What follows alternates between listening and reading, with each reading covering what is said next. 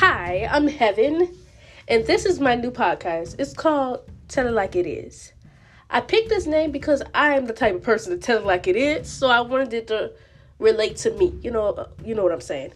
Um, this podcast is going to be talking about a lot of things. In particular, is going to be talking about political things,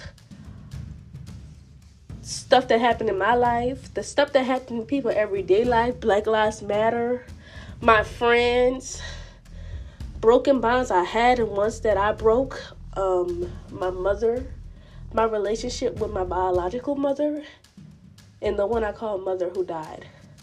It's going to be talking about my family and why they gave me the name Project. It's going to be talking about most of the people that inspired me to be the person I am. It's to talk about the tattoos that I have, what do they mean to me. It's to